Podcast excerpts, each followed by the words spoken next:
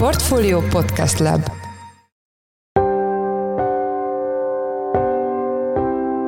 Mindenkit üdvözlünk, ez a Portfolio Checklist január 10-én szerdán. A mai műsor első részében arról lesz szó, hogy egyre látványosabb, egyre dühösebb tüntetésekkel néz szembe Németország, ahol gazdák tömegei vonultak traktorostul és trágyástul az utcára. Tulajdonképpen már itt nagyon-nagyon régre visszamenőleg van egy olyan hozzáállása a német kormányzat részéről a mezőgazdaság felé, ami nem igazán nevezhető barátinak. Tehát a német termelők, gazda szervezetek azok úgy érzik, hogy tulajdonképpen egyfajta ilyen szekatúra rendszer alakult ki. A témával kapcsolatban Braunmüller Lajost, az Agrárszektor főszerkesztőjét kérdezzük. Adásunk második részében azzal foglalkozunk, hogy valóban eltűntek-e a skandináv országok pénzei a magyar pénzváltóktól, ahogy azt többen is tapasztalhatták mostanában. A témát Palkó István, a Portfolio vezető pénzügyi elemzője göngyölítette fel, aki itt is lesz velünk hamarosan. Én Forrás Dávid vagyok, a Portfolio Podcast szerkesztője, ez pedig a checklist január 10-én. Óriási gazdatüntetések zajlanak Németországban, a megmozdulások, melyek még decemberben kezdődtek, egyre dühösebbek és egyre nagyobb fennakadásokat okoznak, hétfőn pedig új szakaszba léphettek. A témával kapcsolatban itt van velünk Braunmüller Lajos, az Agrárszektor főszerkesztője, aki a napokban elemzést közölt a témában a Portfolión. Szia, üdvözöllek a műsorban! Szervusz, én is üdvözlöm a hallgatókat! Kezdjük ott, hogy miért vannak most a gazdák az utcán, milyen követeléseik vannak, mi az, amivel elégedetlenek? Itt összességében ugye sok mindenről szó van, ami végül is kiváltotta ezeket a demonstrációkat, az két intézkedés, amely a költségvetési tervezetben rejlik. Én úgy látom, hogy ez nagyjából az utolsó csepp volt a pohárban, ami a gazdák asztalán áll. Tehát önmagában nem jelentéktelenek ezek az intézkedések, de ekkora szintű, ilyen volumenű demonstrációt nem indokolnának. Arról van szó, hogy Németország gazdasága enyhén szólva sem muzsikál túl jól 2023-ban. A Nemzetközi Valuta Alap előrejelzése szerint Németország lesz az egyetlen olyan G7 gazdaság, amely 2023-ban zsugorodik, és 2024-re sincsenek egyelőre olyan túlságosan fényes előrejelzések. Ennek eredményeképp tavaly év végére összejött egy ilyen meglehetősen masszív, nagyjából 17 milliárd eurós finanszírozási hiány, amelyet a német kormány eredetileg hitelfelvétellel próbált volna kezelni. Németország alkotmánybírósága ugyanakkor novemberben ezt megtiltotta, úgy döntött, hogy ezt a költségvetési tervet el kell vetni, és tulajdonképpen nem volt más hátra, mint ezt a 17 milliárd eurót elő kellett teremteni a német kormánynak klasszikus kiigazítási lépésekkel, tehát magyarul költséglefaragásokkal. Ez számos pontot érintett, de volt két olyan pont, ami a mezőgazdaságot is érintette volna, ez az egyik a gépjárműadó, itt persze mezőgazdasági gépekre kell gondolni, tehát traktorok, különböző ilyen nagy gépek után gépjárműadót kellene fizetniük a gazdáknak, amire eddig nem volt példa, tehát eddig ez alól mentesültek. A másik pedig, ami talán még jobban fáj a gazdáknak, az a termeléshez használt dízelüzemanyag adóterheinek a visszaigénylése. Eddig erre volt lehetőségük, ezeket az adókat nagyon nagy részben vissza tudták igényelni, és akkor ugye úgy döntött a kormány, hogy akkor ez 2024-től nincs. Na hát ez nagyon feldühítette a gazdákat, itt azért összességében ilyen 900 millió euróról van szó, tehát ez csak a német mezőgazdaságnak a költsége lenne, ezután a két intézkedés után, és akkor elkezdődtek decemberben ezek a tüntetések, amelyek egyébként meglehetősen nagyszabásúak voltak, és azért néhol elég agresszívek. Tehát nem csak arról volt szó, hogy különböző gazdák kivonultak közterekre, és akkor ők demonstrálták, hogy ez nekik nem tetszik, hanem egészen komoly fennakadásokat okoztak a traktorokkal, emlékezetes képek születtek német nagyvárosokról, hatalmas sugárutakon, meg ilyen turisták által látogatott helyeken is felvonultak traktorokkal, ami persze közlekedési káoszt okozott, és hát itt-ott azért előfordultak még ennél keményebb dolgok is, például szalmát borítottak ki különböző középületek elé, és ami talán még kellemetlenebb, hígtrágyát locsoltak ki. Hát mondanom se kell, hogy ez azért annyira nem egy épületes látvány. És ugye erre válaszul egyébként még tavaly a német kormány egy olyan kompromisszumos javaslatot dolgozott ki, hogy akkor ezt az agrárdízelnek nevezett, agrárdízelnek hívják ezt a kedvezményt, ugye, hogy visszaigényelhetik az adót, tehát ezt az agrárdízelt, ezt nem 2024-től vágja el, hanem a kompromisszum szerint 2026-ig több lépcsőben építené le, és azt remélte a német kormányzat, hogy ezzel tulajdonképpen megnyugtathatja a gazdákat, nem így lett. A termelők azok most már úgy néz ki, hogy nagyjából mind a két intézkedést teljesen ki akarják húzni a költségvetési tervből. Ugye ez 900 millió eurót jelent nekik, amely egyébként nem egy jelentéktelen összeg, tehát összességében azért azt lehet mondani, hogy ez valóban indokol némi ellenkezést, de itt alapvetően a cikkben is azt írom, hogy tulajdonképpen már itt nagyon-nagyon régre visszamenőleg van egy olyan hozzáállása a német kormányzat részéről a mezőgazdaság felé, ami nem igazán nevezhető barátinak. Tehát a német termelők, gazda szervezetek azok úgy érzik, hogy tulajdonképpen egyfajta ilyen szekatúra rendszer alakult ki. Egy kicsit úgy érzik, hogy ezt az ágazatot vegzálják, a megszólalásokban is ugye rendszeresen kritizálják, a legnagyobb környezetszennyezőnek van beállítva, különösen az állattartást kritizálják nagyon sokszor a politikai megszólalók, és ugye hát ennek Németországban azért elég nagy hagyományai vannak. Tehát Németország hagyományosan azért egy komoly sertéstartó, de egyébként az egyéb a növénytermesztési ágazata, vagy a növénytermesztési szektor is egy kifejezetten nagy szereplő. Tehát Németország azt kell, hogy mondjuk, hogy egy meglehetősen erős agrárszereplő Európán belül is, és ezek a gazdák, akik ugye ezt képviselik, meglehetősen sokan vannak, és elég erős politikai nyomást tudnak kifejteni, mint az most látszik is. Igen, hamarosan rátérnék arra, hogy milyen színezete van ezeknek a tüntetéseknek, de a cikkedben azt is írod, hogy a tüntetések azok új szakaszba léphettek hétfőn. Ennek mi az oka? Hát ugye most egy egyhetes, rallit indítottak el a gazdák. Ez a Német Gazda Szövetség eddig is, ugye, aki szervezte ezeket a gazdatüntetéseket, december folyamán több alkalommal voltak különböző megmozdulások, és aztán nagyjából az ünnepekre, karácsonyra ezek ugye természetesen megszűntek, mindenki hazament ünnepelni, és most, hogy jött a január, akkor egyből egy nagyon erőset húzott a Német Gazda Szövetség, és hétfőn egyhetes tüntetés sorozat kezdődött, tehát gyakorlatilag egy egyhetes blokkádról van szó. Itt ennek olyan következményei vannak, hogy például különböző gyárakat körülvesznek, a Volkswagennek az egyik üzemeiben felmerült, hogy nem tudnak kinyitni, mert a dolgozók nem tudnak bejutni a gyárba. Akkor a közlekedési blokkád miatt a gyerekek sok helyütt nem tudnak eljutni az iskolákba, ezért felmerült az online oktatásnak a bevezetése, amit ugye a Covid alatt már teszteltek számos országban. Tehát tulajdonképpen így a mindennapi életnek olyan nehézségei alakultak ki, vagy alakulnak ki most ezen a héten, amivel azért Németországnak a hétköznapokban nem kell szembenéznie, és egyébként egyre erőszakosabbak, egyre hangosabbak ezek a tüntetések, itt ilyen kisebb-nagyobb kakaskodásokra, összecsapásokra is sor kerül, és hát mondom, tehát ilyenek előfordulnak, hogy például hígtrágyát locsolnak ki az utcákra, ami azért elég kellemetlen. Ugye, ahogy te is említetted, Németország jelentős agrárszereplő, de nyilván a német gazdaságban az agrárium az egy elhanyagolható részt tesz ki, ráadásul elemzői becslések szerint például ez a dízeltámogatás, amin most ugye az egyik része a problémáknak, ez összesen az 5%-a azoknak a támogatásoknak, amiket a német kormány vagy az Európai Unió ad a gazdáknak. Szóval itt az a kérdésem, hogy mennyire ilyen szakmaiak ezek a tüntetések, vagy mennyire fűti őket a politika? Hát eredetileg ezek szakmainak indultak volna, ez az 5% egyébként én azt gondolom, hogy nem olyan kevés, tehát hogyha egy ágazattól 5%-ot elvesznek egy tolvonással, akkor alapvetően azért szerintem az az ágazat elkezd tiltakozni, és természetesen a német gazdaság egészében nyilván egy töredéket tesz ki a mezőgazdaság, mint egyébként minden modern társadalomban. De ugye itt azért mégiscsak arról van szó, hogy ez egy stratégiai ágazat olyan értelemben, hogy élelmiszert állít elő.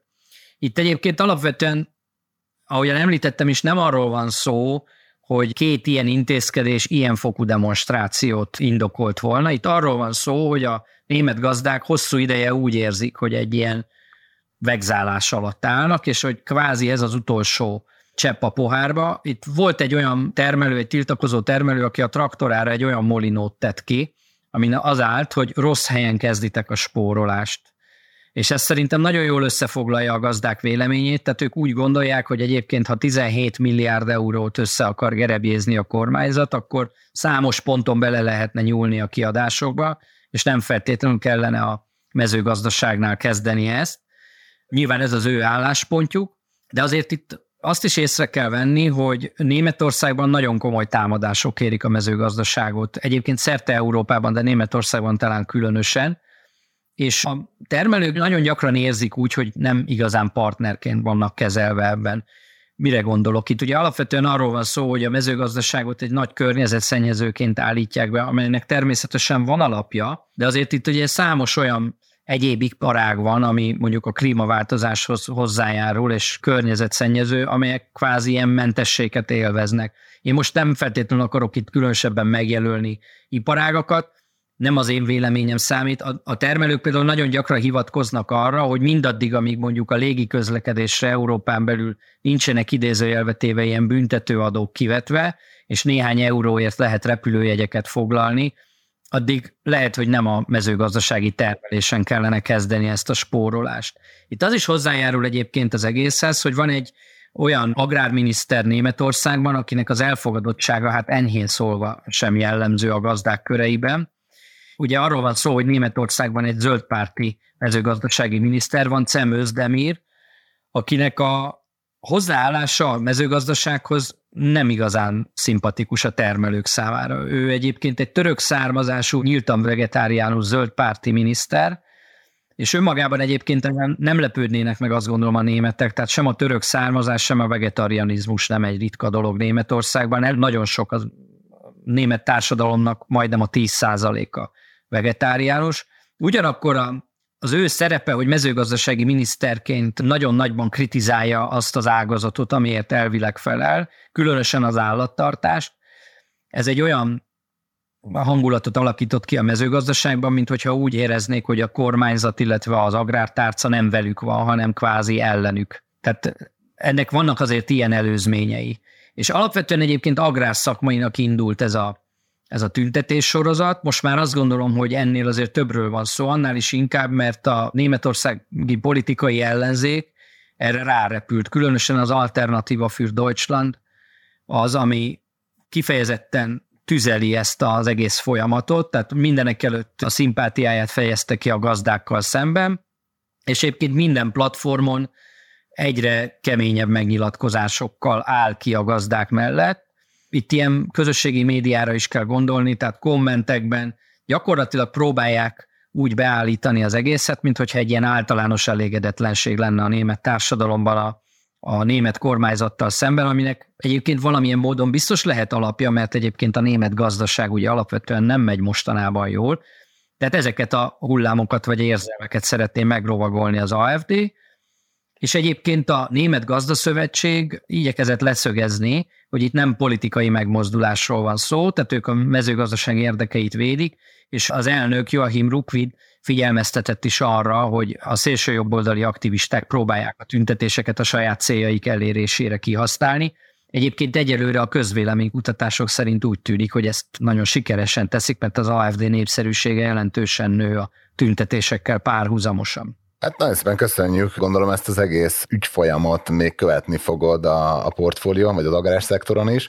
A mostani cikked az természetesen megy az epizódjegyzetekbe, az elmúlt percekben Braunmüller Lajos, az agrárszektor főszerkesztője volt a Checklist vendége. Köszönjük szépen, hogy a rendelkezésünkre álltál. Én köszönöm, sziasztok!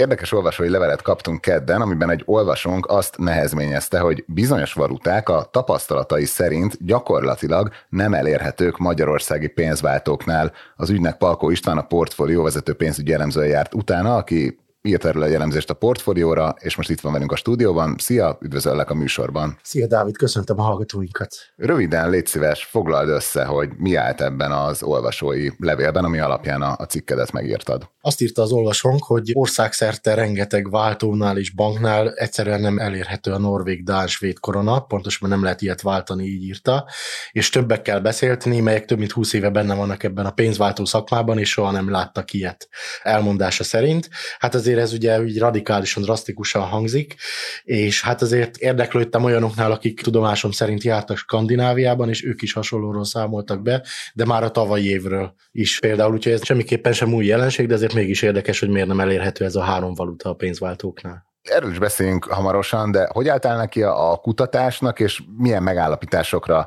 jutottál? Tehát valóban eltűntek ezek a valuták Magyarországról?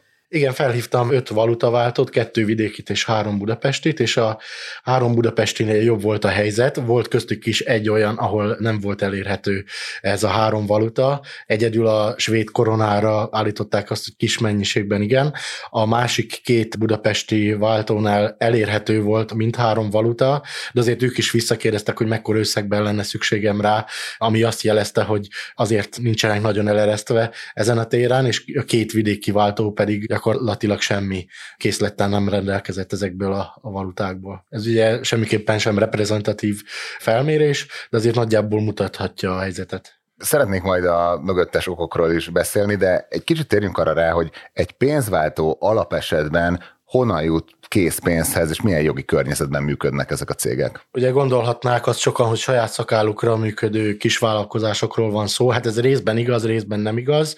Olyan szempontból nem igaz, hogy ezek függő ügynökei lényegében azoknak a hitelintézeteknek, amelyek a hitelintézeti törvény értelemben egyedül jogosultak a pénzváltásra.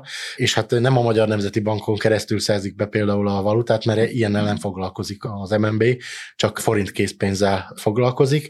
Tehát maguknak a hitelintézeteknek a feladata az, hogy a megfelelő készletet tartsák, ami egyébként olyan szempontból nem is kell, hogy nehézséget okozzon nekik, hogy maga a turizmus táplálja ezt, tehát külföldi turisták itt Magyarországon vásárolnak forintot, és beviszik a pénzváltókba, vagy a bankfiókokba a saját valutáikat. Tehát van egy természetes forgalma a valutáknak, ami a turizmusból fakad elsősorban, vagy üzleti utak, stb. Már egyre kevésbé, hiszen a készpénz egyre kevésbé használt fizetési forma mindenütt a világon, mondhatni, de azért ez létezik. Ez önmagában, ez, hogy a készpénz visszaszorulóban van, ez hosszú távú trendként azt indokolná, hogy a valutaváltóknak a forgalma szép fokozatosan csökken. Ugyanakkor nem teljesen ezt látjuk, mintha lenne egy ilyen csökkenő trend hosszú távon, viszont egyes években kiugró a valutaváltóknak a forgalma, és ez pedig a spekulatív kereslet miatt lehet így. Például 2022-ben kifejezetten nagy volt a kereslet az euró, illetve dollár iránt, abban az időszakban, amikor jelentősen romlott a forintnak az árfolyama, és arra spekuláltak a valutaváltók, hogy készpénzüknek az értéke az jelentősen emelkedni fog forintban, hogyha felhalmozzák maguknak a fő devizákat, de ez ugye pont nem azokat a valutákat érintette, amikről most beszélünk, tehát a norvég, dán és svéd korona esetében nem a spekulatív, sokkal inkább a pénzforgalmi és turizmus által táplált kereslet lehet a domináns. És az azt tegyük hozzá, hogy ezek a lakossági ilyen deviza spekulációk ritkán szoktak jól elsülni. Igen, a kisbefektetők tragédiája sokszor itt is működik. Térjünk rá akkor a konkrét helyzetre. Mi áll a háttérben? Ugye akkor a te kutatásod vagy kutatómunkád alapján sem olyan széles körben elérhetők ezek a valuták Magyarországon, mint akár a dollár vagy az euró. Miért csökkent le ennyire radikálisan ezeknek a koronáknak az elérhetősége, és Magyarország specifikus problémáról van ez szó? Amikor csak egyszerűen érdeklődtünk erről a pénzváltóknál, akkor a legáltalánosabb válasz az volt, hogy nem tudják, egyáltalán nem tudják, de volt, aki azt állította, hogy például a dán korona az egyáltalán nem elérhető Magyarországon. Egy részük azt mondta, hogy digitalizációval van összefüggésben, amikor ennek a részleteibe próbáltam belekérdezni, azért egészen pontos választ nem tudtak adni.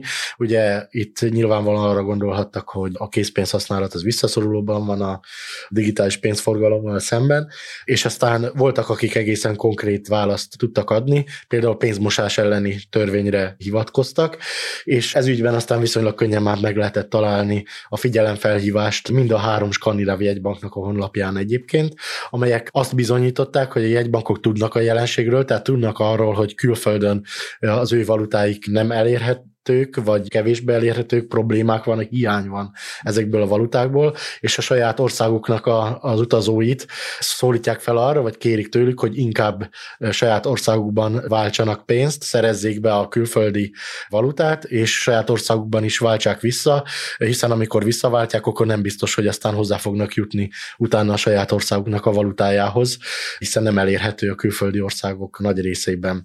Hogy ez azért mégsem teljesen van így, azt mutatja, hogy ugye azért mégis elérhetők ezek a koronák bizonyos pénzváltóknál, az amiatt van, hogy azért mégis hoznak ilyen pénzeszközöket a dán, svéd, norvég turisták a saját hazájukból, vagy amikor a magyarok visszatérnek onnan, akkor visszaváltják ezeket.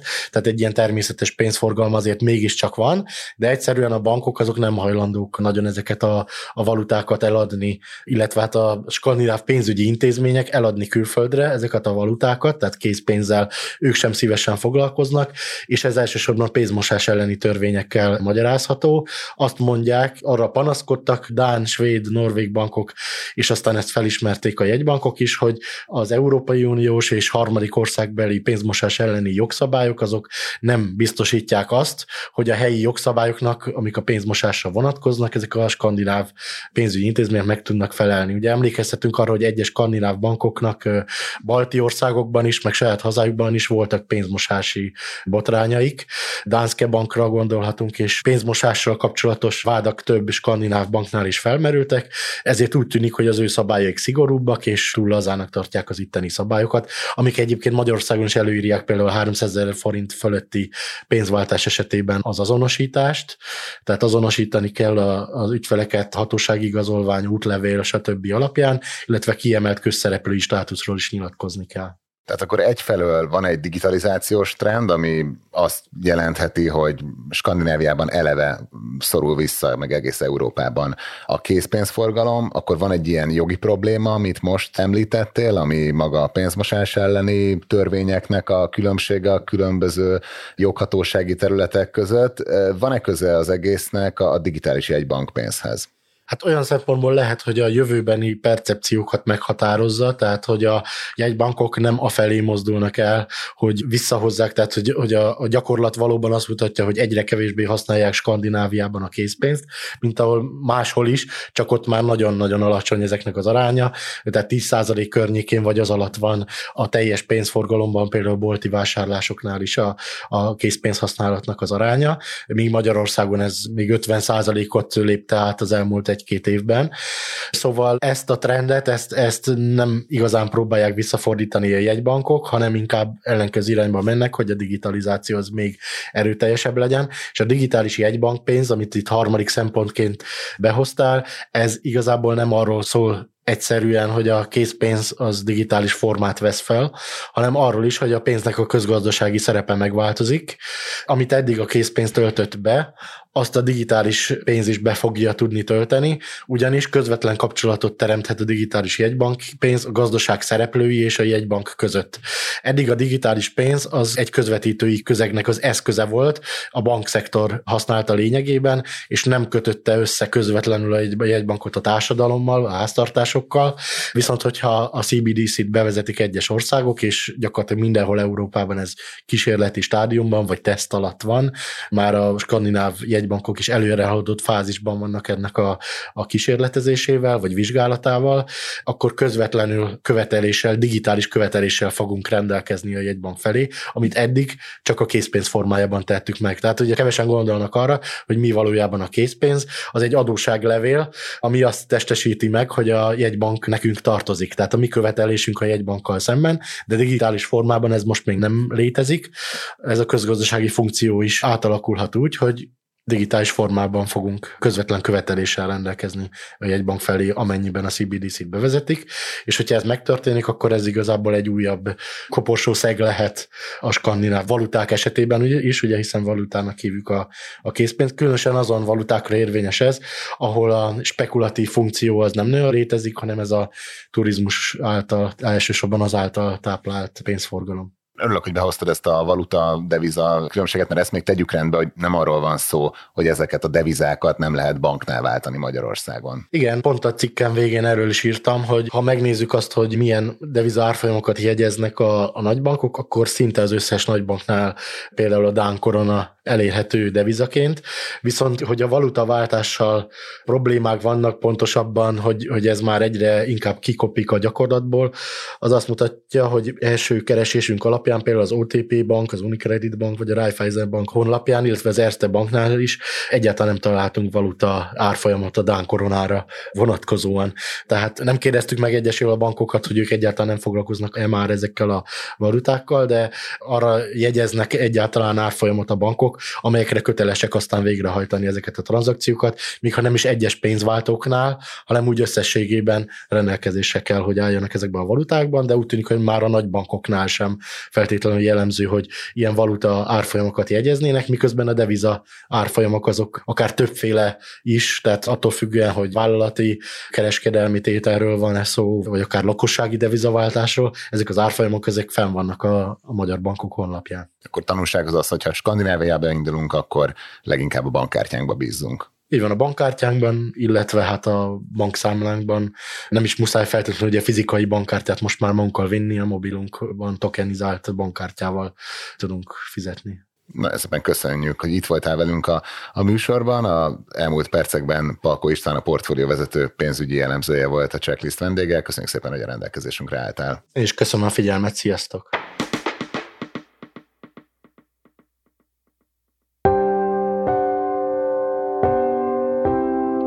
Ez volt már a Checklist, a Portfolio munkanapokon megjelenő podcastje. Ha tetszett az adás, iratkozz fel a Checklist podcast csatornájára bárhol, ahol podcasteket hallgatsz a mobilodon. A mai adás elkészítésében részt vett Bánhidi Bálint, a szerkesztő pedig én, Forrás Dávid voltam. Új adással holnap, azaz csütörtökön jelentkezünk, addig is minden jót kívánunk, sziasztok!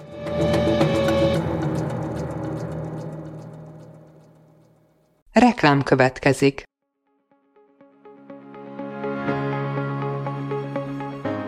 Braunmüller Lajos vagyok, az Agrárszektor főszerkesztője. Májusban 2 tematikus konferenciát is rendezünk Kecskeméten az AgroFood szektor szereplőinek. A május 22-én tartandó Portfolio AgroFood 2024 konferencia az élelmiszeripari vállalkozások, beszállítóik, a szolgáltató cégek és a kereskedők számára nyújt egyedi betekintést az aktuális trendekbe. A május 23-án megrendezendő AgroFuture konferencia pedig egyedülálló módon tematikus formában foglalja össze a hazai agrárgazdaság fenntarthatósági követelményeit és innovációs lehetőségeit. Jöjjön előre is, részletek és jegyek a portfolio.hu/rendezvények oldalon.